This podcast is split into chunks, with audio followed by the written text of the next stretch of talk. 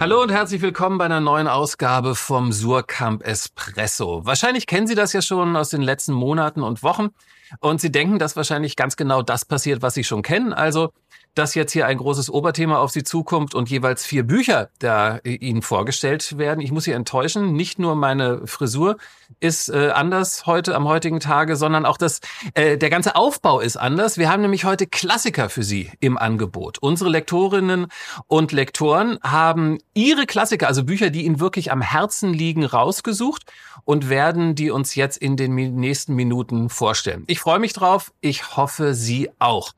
Wir beginnen mit Sabine Erbrich und ihrem ersten Buch, und zwar Annie Ernaux und die Jahre. Warum denn bitteschön diesen modernen Klassiker? Kann man ja wahrscheinlich schon dazu sagen, oder? Das kann man sagen. Das Buch ist 2008 in Frankreich erschienen. Bei uns 2017 als gewissermaßen Auftaktpublikation des Werkes von Annie Ernaux, der großen französischen Autorin. In ihren Büchern beschäftigt sich Annie Ernaux mit ihrem eigenen Selbst. Sie erkundet das eigene Selbst. Sie stellt bestimmte eminente Szenen oder Episoden aus ihrem Leben ins Zentrum ihrer Bücher und stellt aber gleichermaßen eben auch ihr Leben immer in so einen gesellschaftlichen Zusammenhang. Und so verhandelt sie Themen wie soziale Scham, soziale Herkunft, verschiedene Formen der Weiblichkeit, Habitus, um nur ein paar zu nennen. Und die Jahre ist zweifellos ihr herausragendstes Werk, sowohl inhaltlich als auch formell. Es handelt sich hierbei nämlich um eine kollektive Autobiografie, in der Annie Ernaux ein ganz neuartiges Verfahren angewandt hat, ausgehend von Fotografien, von Liedzeilen, von Werbeanzeigen, von Redewendungen oder eben auch persönlichen Erinnerungen.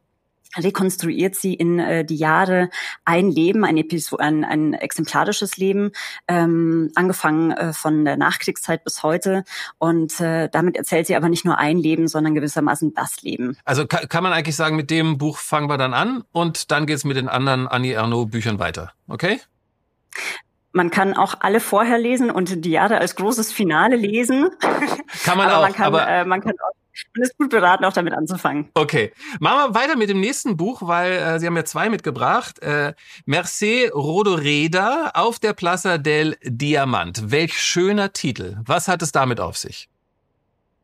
Das ist ein Klassiker der katalanischen Literatur, 1962 erschienen.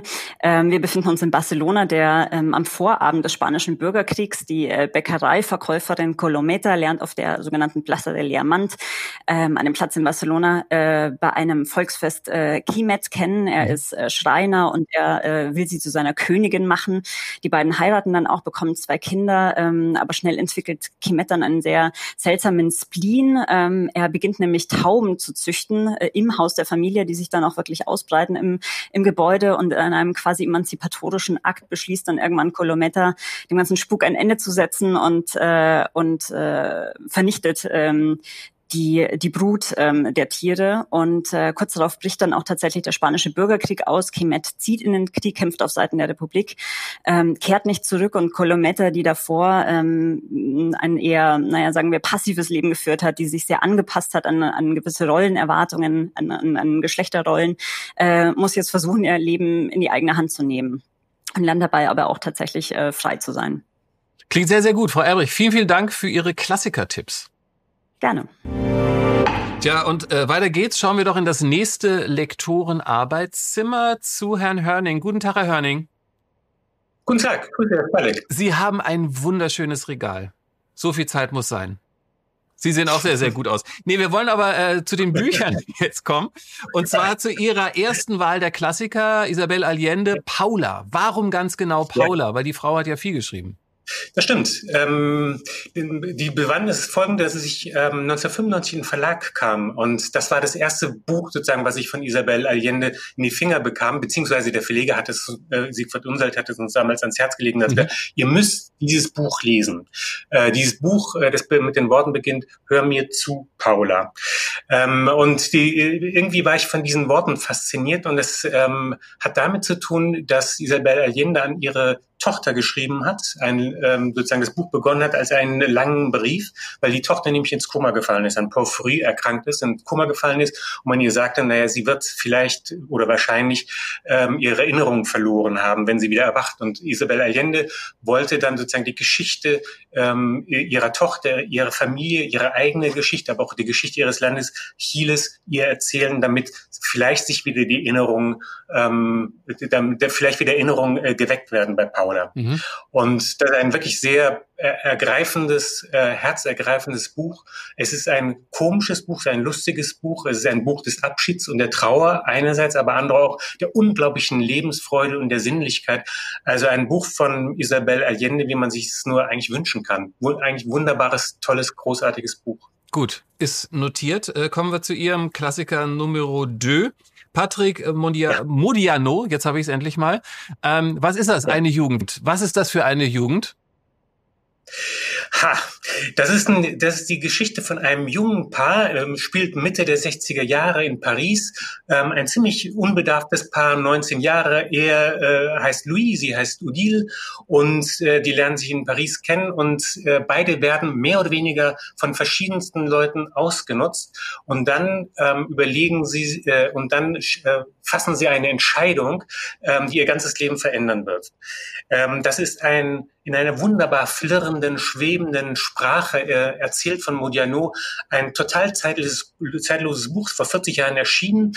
Dennoch, man kann es heute lesen wie damals und das übrigens von Peter Handke übersetzt, also ein Nobelpreisträger übersetzt den anderen. Ich kann dieses Buch, wenn man mit Modiano anfangen möchte, und ich würde es empfehlen, auf jeden Fall zu tun, unbedingt mit diesem Buch. Noch was zum Titel. Der Titel, eine Jugend, ist im Grunde genommen eine Jugend, von der man sich verabschiedet. Das ist ein Buch des sozusagen des Übergangs. Man verabschiedet sich von der Jugend und die Jugend wird von beiden als Last empfunden. Und das kennen wir beide nur allzu gut. Ja. Herr Hannig, vielen, vielen Dank. Noch einen schönen Tag. Und weiter geht's mit einer Lektorin, Katharina Dittes. Frau Dittes, wunderschönen guten Tag. Guten Tag. Sie haben ja ein Buch für uns alle mitgebracht, und zwar Betty Smith, ein Baum wächst in Brooklyn. Warum wächst dieser Baum in Brooklyn? Was ist das für ein Baum? Genau, also Betty Smiths Roman Ein Baum wächst in Brooklyn, erstmals 1943 in den USA erschienen, hat gleich die Bestsellerlisten im Sturm erobert. Und darin geht es um die 11-jährige Francie Nolan, die wächst in Brooklyn auf, und zwar genauer in Williamsburg. Sie ist geboren 1900, das heißt, das ist eine sehr ärmliche Gegend, in der sie da lebt. Und Francie ist eine große Leserin. Mhm. Sie will die ganze Bibliothek einmal durchlesen, sie geht jeden Tag hin, leiht sich ein Buch aus und dann setzt sie sich auf die Feuerleiter unter den großen Baum und macht es sich schön. Also sie nimmt sich dann extra irgendwie so Eiswürfel in ihr Glas und genießt dann das Buch, das sie sich da ausgeliehen hat. Also es ist ein großes Fest des Lesens, dieses Buch. Es ist eine Liebeserklärung an Bücher, an das Lesen, und Francie tut auch nichts anderes, als davon zu träumen, eines Tages Schriftstellerin zu werden. Und wir Leserinnen und Leser dürfen sie dann dabei begleiten, auf diesem Weg ihren Traum zu erreichen. Also es ist ein absolutes Lieblingsbuch für alle, die das Lesen lieben. Und tatsächlich war es auch so, dass als ich das Buch zum ersten Mal gelesen habe, plötzlich von allen Seiten Kolleginnen und Freundinnen kamen, die das Buch auch kannten und schon ganz begeistert waren. Also irgendwie war dieses Buch ganz schnell auch schon da. Toll. Als Sie es zum ersten Mal gelesen haben, wie häufig haben Sie es gelesen? Nur ganz kurz. Naja, im Rahmen des Lektorats wahrscheinlich so 3-4 Mal, ja. Ah ja, gut. Dann beginnt die wahre Liebe. Frau Dittes, vielen, vielen Dank für diesen Tipp. Sehr gern. So, und weiter geht's jetzt hier in der kleinen Klassikershow des heutigen Suhrkamp Espressos. Allerdings jetzt nicht mit einer Lektorin oder einem Lektor, sondern mit dem Chef des Suhrkamp Verlags. Guten Tag, Herr Landgrebe. Hallo, guten Tag. 2 Bücher haben Sie uns mitgebracht. Ein Klassiker, und zwar Alessandro Manzoni, Die Verlobten. Was hat dieses Buch mit Ihnen gemacht? Was ist daran so toll? Ja, Alessandro Manzoni, Die Verlobten. 1840 ist das bereits erschienen. Eines der großen Werke der italienischen Literatur. Es ist ein historischer Roman, der um das Jahr 1630 das Brautpaar Renzo und Lucia begleitet, die endlich heiraten möchten im Stadtstaat Mailand. Ein Staat, der unterhöhlt ist von Korruption, die Bürger sind den Mächtigen hilflos ausgeliefert, Soldaten fallen ein, Hungersnot droht und schlimmer noch, die Pest trifft aufs Land. Und das ist insofern auch ein Buch zur Corona-Pandemie. Mhm. Und es ist ja ein bisschen älter schon. Packt das einen aber trotzdem immer noch heutzutage? Ja, das ist lesenswert allein des Berichts Manzonis wegen über den Ausbruch der Pest 1630 in Italien und Mailand. Man hatte andere Sorgen. Man will nicht glauben, dass die Pest ins Land kommt. Und dann folgen herrliche Schilderungen des misslingenden Zusammenspiels von Politik, Ärzten, Gesundheitsämtern und Bevölkerung. Und natürlich fällt auch immer wieder das Wort Quarantäne. Und vielleicht ein zweites darf ich noch anfügen, ein Nachwort von Umberto Eco. Worte und Taten heißt das Misstrauen gegenüber der Sprache. Und wer wissen will, was Fake News und Verschwörungstheorien 1630 waren, auch der lese dieses Buch. Genau, kann er das als erstes lesen oder dann gleich zu Ihrem nächsten Tipp weitergehen. Und zwar Thomas Bernhard, warum denn bitteschön Wittgensteins Neffe? Ja, Wittgensteins Neffe ist ein berühmter Text von Thomas Bernhard, vielleicht nicht sein bekanntester, aber mir einer der liebsten. Es schildert die Freundschaft Thomas Bernhards zu seinem deutlich älteren Freund Paul Wittgenstein, einem Neffen des Philosophen Ludwig Wittgenstein. Es ist die Geschichte einer Lebensfreundschaft. Und man erlebt Thomas Bernhard menschlich und warmherzig wie selten. Es ist eine Krankengeschichte, die in einer Lungenklinik beginnt, dem Pavillon Hermann, in der die meisten Patienten nur noch auf den Tod warten. Und es erzählt sehr einfühlsam die Verarmung und Vereinsamung Paul Wittgensteins. Und warum soll man es jetzt lesen? Es ist wirklich echte Bernhard-Lektüre, scharfzüngig, stellenweise unglaublich komisch, heiter und traurig zugleich. Und Thomas Bernhard wäre am 9. Februar 90 Jahre alt geworden. Und wer ihn entdecken will oder ihn schon kennt, sollte auch dieses Buch unbedingt kennen. Und da habe ich einen besonderen Tipp. Es gibt eine wirklich wunderbare Einlesung von Thomas Holzmann als Hörbuch 4 Stunden lang. Und das ist ein ganz großes Vergnügen, wirklich grandios. Lesen oder hören. Herr Landgräbe, vielen, vielen Dank für Ihre Tipps. Tschüss. Gerne. Tschüss. So, und kommen wir jetzt in unserer kleinen Spezialausgabe hier des Suhrkamp Espresso zu einem Klassiker. Ein Buch, das wirklich, glaube ich, fast wirklich jede und jeder von Ihnen gelesen hat. Es geht um George Orwells 1984. Frau Dammel, wunderschönen guten Tag erstmal. Hallo, Herr Spalek. Warum haben Sie sich denn diesen Überklassiker rausgesucht? Was ist der für Sie? Naja, Sie sagen ja schon zu Recht, wir kennen das ja fast alle aus der Schule. Die Aktualität dieses Buches zeigt sich unter anderem auch daran, dass es ja vor 4 Jahren, als Donald Trump zum Präsidenten der USA gewählt wurde, auf Anhieb in die Bestsellerlisten sprang. Und dieses Buch ist von einer, ja, ich finde, geradezu beklemmenden Aktualität. George Orwell entwirft ja hier das düstere Szenario eines totalen Überwachungsstaates, in dem alles und jeder bespitzelt wird, in dem es keinerlei Individualität mehr gibt, in dem mit Sprache manipuliert wird. Und gerade heute im Zeitalter von Big Data und der Durchdigitalisierung der Welt läuft es einem doch eiskalt den Rücken hinunter, wenn man das liest. Gibt es denn da irgendwas außer diesem wirklich sehr, sehr schönen neuen Cover hier in dieser Edition, das muss man ja auch mal dazu sagen, irgendwas, was noch wirklich erhellend dazugekommen ist in der neuen Übersetzung? Wir haben für diese neue Übersetzung Eike Schönfeld gewinnen können, einen mehrfach ausgezeichneten Übersetzer. Und wie jeder Klassiker veralten natürlich auch Übersetzungen. Das Original bleibt in der Schönheit der Sprache, aber durch die Übertragung in die Fremdsprache veraltet natürlich so ein Text. Und wir haben hier mit der Übersetzung von Eike Schönfeld den Text wieder in ein modernes Deutsch gebracht, in ein Deutsch eben des 21. Jahrhunderts. Also man kann 1984 neu entdecken. Unbedingt, ich empfehle es jedem. Und ja, Pflichtlektüre würde ich sagen. Absolut. Frau Dammel, vielen, vielen Dank. Tschüss. Danke Ihnen, tschüss. Und Sie merken, heute geht's schnell, ne? Zack, zack, zack, wie geschnitten Brot. Machen wir gleich weiter mit den nächsten Klassikern und machen wir weiter mit Frank Wegner. Guten Tag, Herr Wegner. Schönen guten Tag.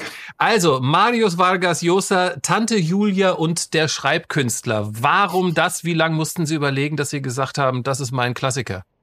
Eine Zehntelsekunde. Sensationelles Buch. Ja, tatsächlich. Daniel Kehlmann sagte, das sei einer der lustigsten Romane aller Zeiten. Dem wollen wir uns mal anschließen. Turbulente Geschichte. Tante Julia, das ist eine attraktive, kapriziöse 32-jährige Bolivianerin, die lässt sich scheiden und taucht dann in Lima auf, in der Hauptstadt Perus. in der Hoffnung, dass sie sich standesgemäß wieder verheiraten kann. Aber da trifft sie ihren Neffen Mario.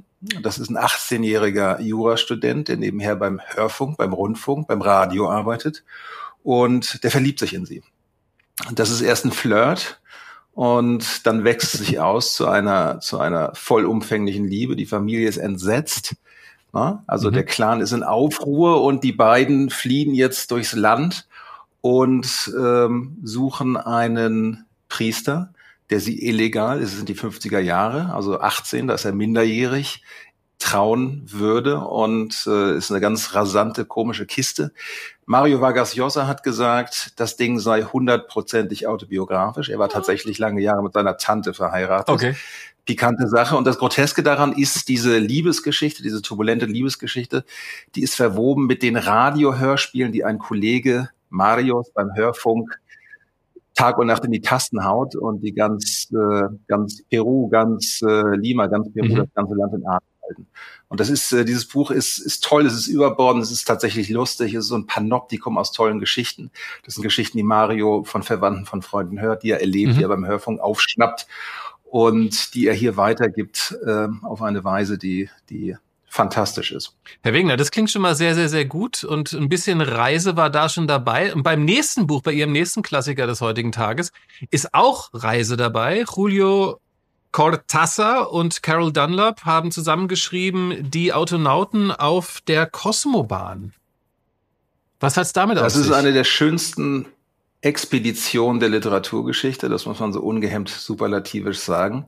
Das ist ein ganz kurioses Format. Die beiden sind sterbenskrank, es ist das Jahr 1982. Sie wollen eine letzte Unternehmung veranstalten und sie beschließen, in ihren VW-Bus zu steigen und die Strecke Paris-Marseille in 33 Tagen zurückzulegen, alle 65 Autobahnraststätten abzuklappern, auf jeder zweiten die Nacht zu verbringen.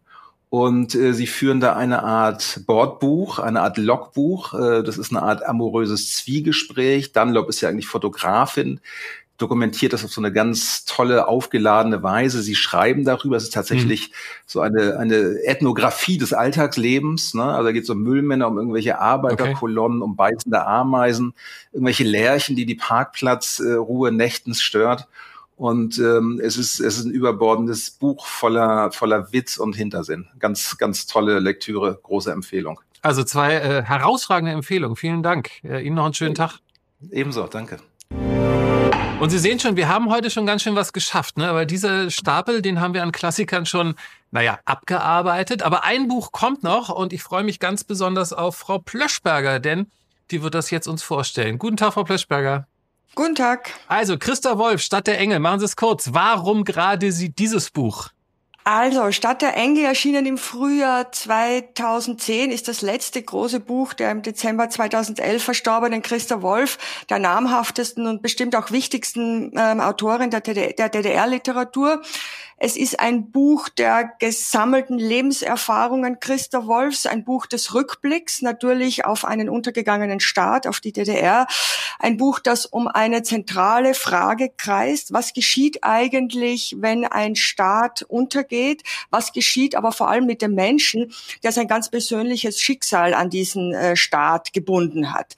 Und Ausgangspunkt der Reflexionen Christa Wolfs zu diesen Fragen ist der Spätherbst 1992, als sie Stipendiatin in Los Angeles ist, sich also in beträchtlicher Entfernung zu einem bereits wiedervereinigten Deutschland aufhält, das sie allerdings nicht loslässt.